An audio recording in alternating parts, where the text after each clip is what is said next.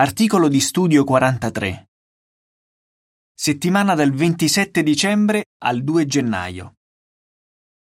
Non arrendiamoci. Scrittura base. Non smettiamo di fare ciò che è eccellente. Galati 6:9. Cantico 68. Seminiamo il seme del regno. In questo articolo siamo contenti quando le persone reagiscono in modo positivo alla buona notizia. Invece siamo delusi quando questo non succede. Forse stiamo studiando la Bibbia con una persona che non fa progressi. Oppure non abbiamo mai aiutato nessuno ad arrivare al battesimo. Dovremmo concludere che non stiamo dando nessun contributo all'opera di fare discepoli? In quest'articolo vedremo perché possiamo avere un ministero produttivo e provare gioia a prescindere dai risultati che otteniamo. Paragrafo 1. Domanda. Perché essere testimoni di Geova è un onore e ci rende felici? Essere testimoni di Geova è un grande onore e ci rende felici. Portiamo il nome di Dio e dimostriamo di essere suoi testimoni partecipando all'opera di predicazione e di fare discepoli. Siamo felici quando aiutiamo qualcuno che ha la giusta disposizione per ricevere la vita eterna a diventare un servitore di Geova. Atti 13:48. Ci sentiamo come Gesù, che si rallegrò nello Spirito Santo quando in un giro di predicazioni i suoi discepoli ottennero buoni risultati. Luca 10, 1, 17 e 21. Paragrafo 2. Domanda. Come dimostriamo che il ministero è importante per noi? Il ministero che svolgiamo è importante per noi. L'Apostolo Paolo disse a Timoteo Presta costante attenzione a te stesso e al tuo insegnamento. E aggiunse, Così facendo salverai te stesso e quelli che ti ascoltano. 1 Timoteo 4:16 Quindi sono in gioco delle vite. Dato che siamo sudditi del regno di Dio, prestiamo costante attenzione a noi stessi. Vogliamo che il nostro comportamento dia sempre lode a Geova e sia in armonia con la buona notizia che predichiamo. Dimostriamo di prestare attenzione al nostro insegnamento, preparandoci bene per il ministero e chiedendo la benedizione di Geova prima di predicare ad altri. Paragrafo 3. Domanda. Nonostante il nostro impegno nel ministero, cosa potrebbe capitare? Fate un esempio. In alcuni casi, però, anche se facciamo del nostro meglio per predicare il messaggio del regno, forse pochi reagiscono in modo positivo o addirittura nessuno. Pensiamo ad esempio a quello che successe al fratello Georg Lindahl, che predicò da solo in diverse parti dell'Islanda dal 1929 al 1947. Distribuì decine di migliaia di pubblicazioni, eppure nemmeno una persona accettò la verità. Lui stesso scrisse Alcuni sembrano contrari alla verità, ma la maggioranza rimane del tutto indifferente. Anche dopo l'arrivo di alcuni missionari di Galad, che si diedero molto da fare nel ministero, passarono altri nove anni prima che alcuni islandesi si dedicassero a Geova e si battezzassero.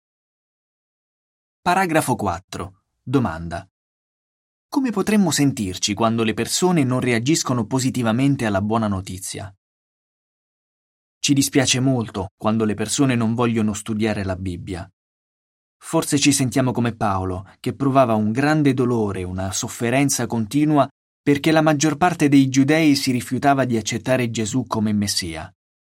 Romani 9, da 1 a 3. Magari, nonostante il nostro impegno e le nostre preghiere, una persona che studia la Bibbia con noi non ha fatto progressi, e adesso dobbiamo interrompere lo studio. O forse non abbiamo mai studiato con qualcuno che poi si è battezzato. Dovremmo sentirci in colpa, pensando che Geova non abbia benedetto il nostro ministero? In quest'articolo risponderemo a due domande. 1. Da cosa si misura la riuscita del nostro ministero? 2. Quali aspettative realistiche dovremmo avere? Da cosa si misura la riuscita del nostro ministero? Paragrafo 5. Domanda. Perché il nostro impegno nel ministero non sempre produce i risultati sperati? Parlando di chi fa la volontà di Dio, la Bibbia dice Ogni cosa che fa riuscirà. Salmo 1.3 Questo però non significa che tutto quello che facciamo per Geova produrrà i risultati che ci aspettiamo. Infatti la vita dell'uomo è piena di sofferenze a motivo dell'imperfezione, sia nostra che degli altri. Giobbe 14.1 E a volte alcuni oppositori potrebbero riuscire a ostacolare in qualche modo il nostro ministero, quindi su cosa si basa Geova per valutare la riuscita del nostro ministero? Consideriamo alcuni principi biblici. Paragrafo 6. Domanda.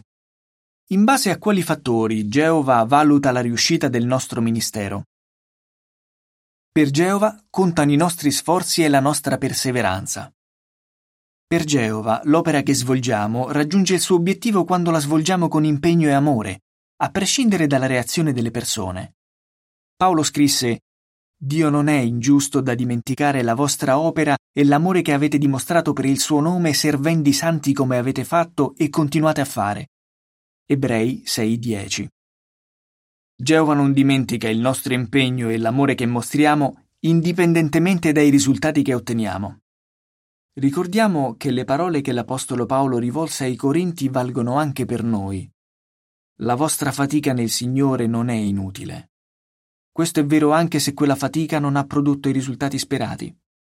1 Corinti 15:58 Didascalia delle immagini relative al paragrafo 6 Geova considera prezioso il nostro impegno, sia che predichiamo di persona, per lettera o per telefono. Paragrafo 7. Domanda.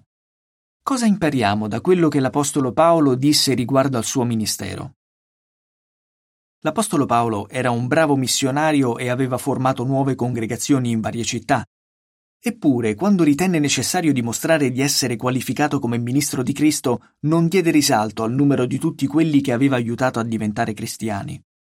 Piuttosto, per contrastare i ragionamenti di quelli che si esaltavano affermando di essere ministri più qualificati di lui, Paolo scrisse io lo sono di più nelle fatiche. Secondo Corinti 11:23.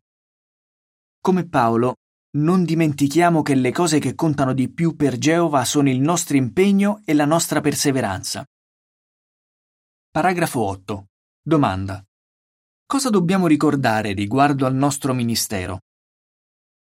Il nostro ministero rende felice Geova. Gesù mandò 70 discepoli a predicare il messaggio del regno. E alla fine di quel giro di predicazione quei discepoli tornarono pieni di gioia. Spiegando da cosa dipendeva la loro gioia, dissero Anche i demoni ci sono sottoposti nel tuo nome. Gesù però corresse il loro modo di pensare dicendo Non rallegratevi del fatto che gli spiriti vi sono sottomessi, ma rallegratevi perché i vostri nomi sono stati scritti nei cieli. Luca 10 da 17 a 20. Lui sapeva che i suoi discepoli non avrebbero sempre ottenuto risultati così straordinari nel ministero. Infatti non sappiamo quanti di quelli che inizialmente avevano ascoltato i discepoli diventarono cristiani. La gioia dei discepoli non doveva dipendere semplicemente dai risultati ottenuti, ma, cosa ben più importante, dal sapere che Geova era contento del loro impegno. Paragrafo 9. Domanda. In base a Galati 6 da 7 a 9, cosa otterremo se perseveriamo nel ministero? Se perseveriamo nel ministero, otterremo la vita eterna. Quando seminiamo e coltiviamo i semi della verità del regno con tutto noi stessi, stiamo anche seminando per lo Spirito, perché permettiamo allo Spirito di Dio di agire nella nostra vita. Geova ci assicura che se non ci stanchiamo e non smettiamo di darci da fare, raccoglieremo la vita eterna, indipendentemente dal fatto che abbiamo aiutato qualcuno a dedicarsi a Dio oppure no. Galati 6, da 7 a 9 dice Non illudetevi, non ci si può prendere gioco di Dio. Infatti l'uomo raccoglie ciò che semina. Chi semina per la sua carne, dalla sua carne raccoglierà rovina, ma chi semina per lo Spirito, dallo Spirito raccoglierà la vita eterna. Perciò non smettiamo di fare ciò che è eccellente, perché se non ci stanchiamo, a tempo debito raccoglieremo. Cosa è ragionevole aspettarsi? Paragrafo 10. Domanda. Da cosa dipende il fatto che le persone accettino o meno la verità? Se le persone accettano o meno la verità dipende principalmente dalla condizione del loro cuore. Gesù spiegò questa verità nella parabola del seminatore che seminò su vari tipi di terreno. Di questi solo uno portò frutto. Gesù disse che i vari tipi di terreno rappresentano persone che reagiscono in modo diverso alla parola di Dio, a seconda della condizione del loro cuore. Luca 8 da 11 a 15. Come quel seminatore, noi non abbiamo il controllo sui risultati del nostro impegno, dato che questi dipendono dal cuore della persona. Abbiamo la responsabilità di continuare a seminare il seme del messaggio del regno. E proprio come disse l'Apostolo Paolo, ciascuno riceverà la propria ricompensa secondo il lavoro svolto, non secondo i risultati del suo lavoro. 1 Corinti 3:8 Paragrafo 11. Domanda. Perché Geova considerò Noè un bravo predicatore di giustizia? Molti testimoni di Geova del passato predicarono a persone che non vollero ascoltare. Per esempio, Noè fu un predicatore di giustizia, probabilmente per qualche decennio. Secondo Pietro 2:5. Senza dubbio sperava che qualcuno reagisse in modo positivo alla sua opera di predicazione. Ma Geova non gli aveva detto che questo sarebbe accaduto. Anzi, quando incaricò Noè di costruire l'arca, Dio disse Devi entrare nell'arca, e insieme a te i tuoi figli, tua moglie e le mogli dei tuoi figli. Genesi 6:18. E, considerando le dimensioni e la capienza dell'arca che Dio gli aveva detto di costruire, forse Noè aveva già capito che i risultati della sua predicazione sarebbero stati limitati. Infatti, come sappiamo, nessuno in quella società violenta reagì in modo positivo alla sua predicazione. Geova pensò forse che Noè non fosse stato all'altezza di quell'incarico? Assolutamente no. Per Geova Noè fu un bravo predicatore, perché fece fedelmente proprio quello che lui gli aveva chiesto di fare. Didascalia dell'immagine di copertina. Anche se Noè predicò per molti anni, solo quelli della sua immediata cerchia familiare entrarono con lui nell'arca. Nonostante questo, Noè fu ubbidiente a Dio e svolse l'incarico che aveva ricevuto. Paragrafo 12. Domanda. Cosa permise a Geremia di provare gioia nel ministero nonostante apatia e opposizione? Anche il profeta Geremia predicò per decenni nonostante apatia e opposizione.